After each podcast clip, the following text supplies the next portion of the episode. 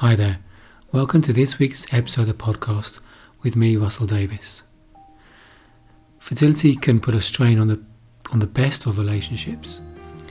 And unfortunately there's research that shows how infertility can bring distress into a relationship and there's other research that shows distress in a relationship can impact your fertility.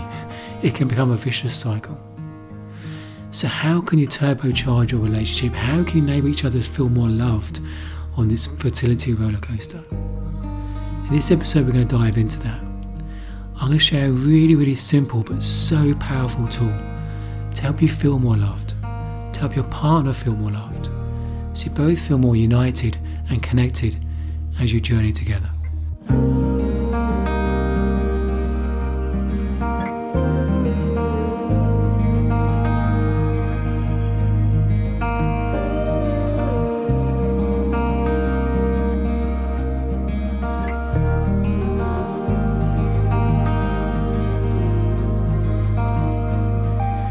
Even in a very loving, committed relationship, it's easy to know you're loved by your partner, but not feel loved, and maybe not even just romantic relationships. Know that friends and family kind of love you, but you don't feel loved by them at particular times.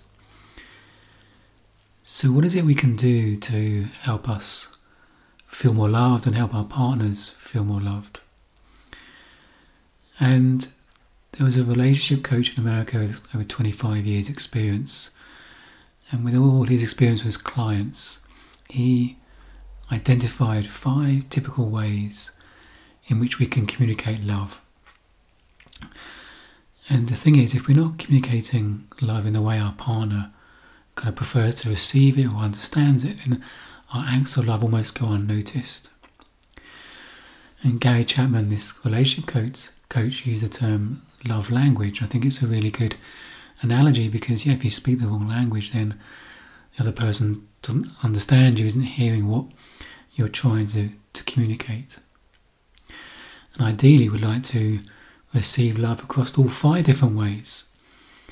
There tends to be a particular one or maybe two ways which really hit the mark more for us than others. And if we can understand what our partner's love language is, or even our own love language, we can then love them in a more effective way. They're going to feel more loved.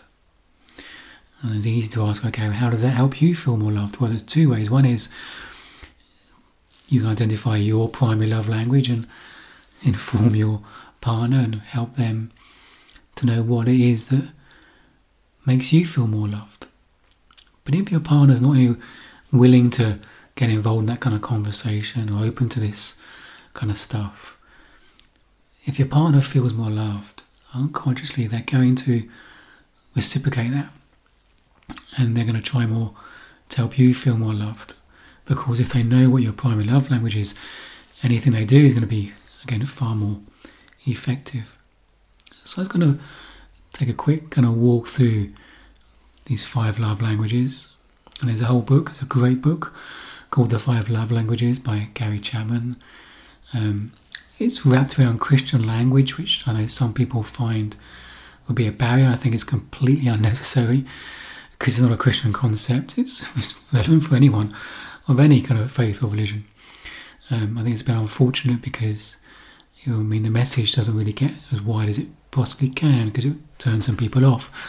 But if you can get through that kind of language, the core message is, is I think is so so really powerful and, and simple but effective.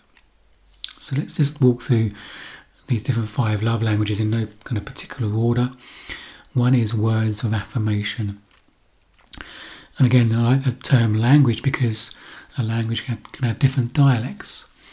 So each of the love languages can have different dialects within them. So words of affirmation may be kind words, compliments, encouraging words. Now Mark Twain said, he could feed off a good compliment for a month.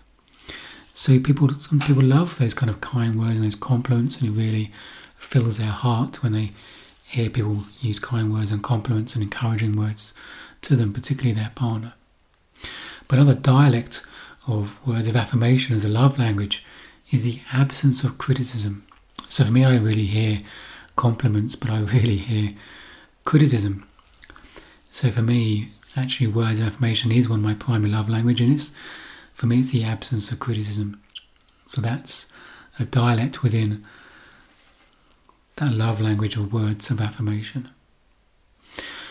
Another love language is acts of service. This is doing things for our partner. But it's got to be the right things. You know, I could I do all sorts of jobs kind of around the house and might fix the cars or sort of computer out, more the kind of guess, technical, practical things, um, DIY. And my wife appreciates it, I know she can appreciate it. But if I clean the bathroom, that really gets noticed, but only if I clean it to her standard and not my standard.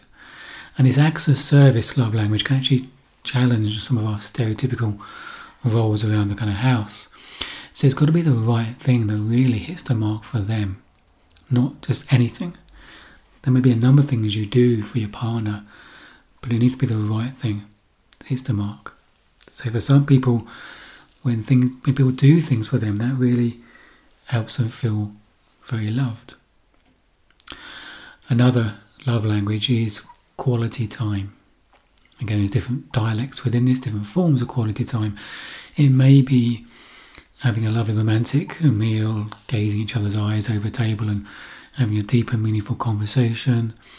It may be just having a conversation, really opening each other's heart and just understanding how someone feels in that moment where you feel really, really been held and listened to. Um, and that opens up the whole conversation about or topic about sharing those emotions and holding space for each other. It could be quality time, could be going to the cinema together where you're not actually interacting that way, but you're doing something together, knowing you're doing it to be together. And again, it's not just romantic relationships. You can imagine maybe uh, a father and a son just kicking a football backwards and forwards. Nothing's being said, but there's a, a connection. There's quality times where the other person is the sole focus of the time. Another love language is gifts. And again, different dialects. So for some people, it could be really expensive gifts. For some people, it's more homemade gifts. And most love ceremonies around the world, we call it marriage in our culture, um, marriage ceremonies, love ceremonies involve giving and receiving of a, a gift, often a ring. And when someone receives a gift, when someone, you know, when gifts are important to them, they remember the giver. They remember the person that gave that gift. So their memory is attached to it um, beyond the physical object. So for some people, gifts are really important. My wife isn't really a gifts person. Doesn't mean just like the occasional you know, bunch of flowers and the occasional gift. We all like it. These love languages across the board, but it's not the strongest one compared to some of the others. And the fifth love, language is touch. Now, this could be explicit touch, like a, a massage or holding hands or snuggling up as you watch a film, kind of leaning into that feet, you touching each other as in your bodies against each other.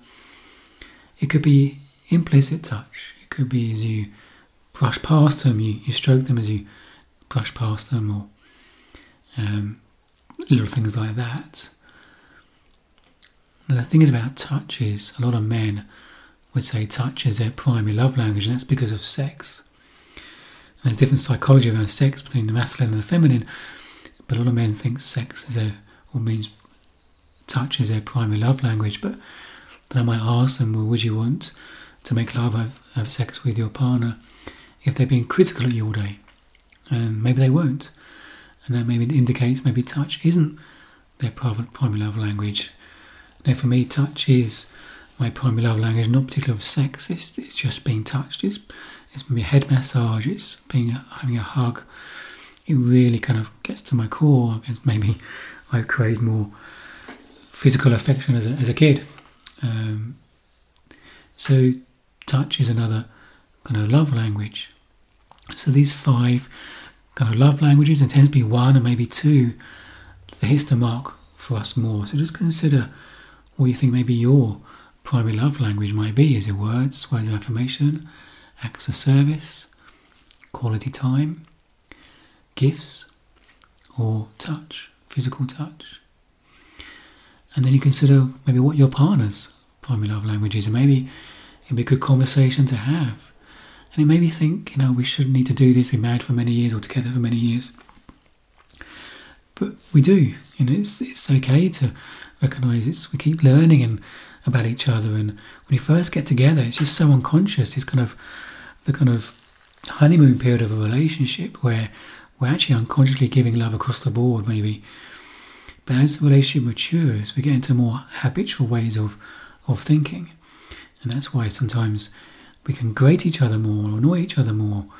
And the differences can come to the surface. Doesn't mean the relationship's incompatible or broken or, or gone wrong. It just means you're coming out of the honeymoon period and it's more the more established, sustained, mature relationship. And yeah, we need to work at those things and just making sure we recognise we have to get out our model of the world and connect to our partner's model of the world and not assume they'll connect our own model of the world or think they're bad or wrong for not connecting to us in our model of the world. So this way, this love languages model is a way of doing that and recognizing actually what's their model of the world, how can I love them in their model of the world that makes sense for them. If you're struggling to identify maybe your primary love language, one of the questions might be, yeah, when you did first get together with your partner, what is it what is it about them you really were attracted to, that you fell in love with? And what ways they demonstrate love to you in those times really hit the mark for you? And if you can identify each other's love languages, things you can do, be really good to maybe kickstart uh, a relationship to so you feel more loved. It sounds a bit corny using Gary's analogy of a love tank within us. Um, but it's true, sometimes our love tank feels empty and it's not good. Um, it's about helping each other's love tank feel full. And one way of doing that is maybe writing a list of ways your partner can demonstrate love to you in ways maybe big ways and maybe more planning, but a lot of simple ways they can do in each day and make a list and maybe write ideas out on, on a bit of paper, each one a different bit of paper, screw it up, put it in a jar, and each day your partner takes one out of your jar. And that's their thing to do that day, and they do the same for you. And maybe just having the conversation and making that list and making a conscious effort, or maybe each day doing one little thing to love your partner in their primary love language. And you'll be amazed how that can really transform a relationship both ways, even if it's only one partner doing it. Um, one partner making that change can really transform a whole relationship. I've seen it time and time again in my relationship with my clients. If I get complaining in my head about my wife not loving me the way I think I deserve or should, it's generally a signal that I'm not been loving her in a way it's really effective and hitting the mark for her that she's not feeling loved. And there's a thing called empathy clash in a relationship where both parties in the relationship are feeling maybe I'm loved and seeking love and affection, understanding from the other party, the other person, but don't have anything to give. Neither person's got anything to give. And you've got this little unconscious standoff of both seeking empathy from the other person, but neither got anything to give. And it's often referred to as an empathy clash. And this is one way of really laser focusing that effort, that love into the other person to, to break that cycle. It does take one person to take the initiative to do that, or both parties agreeing this is where we're at and we need to do, and taking that initiative to focus on the other person, and it pays back kind of tenfold, a hundredfold, fivefold, because you just receive that love back from them. It's a helpful way just to help you just kickstart or or turbocharge your own relationship so you both feel loved despite life is busy and there's challenges and all sorts of things in life that you can hold on to knowing that you feel loved as you navigate this roller coaster of life together. Loving you.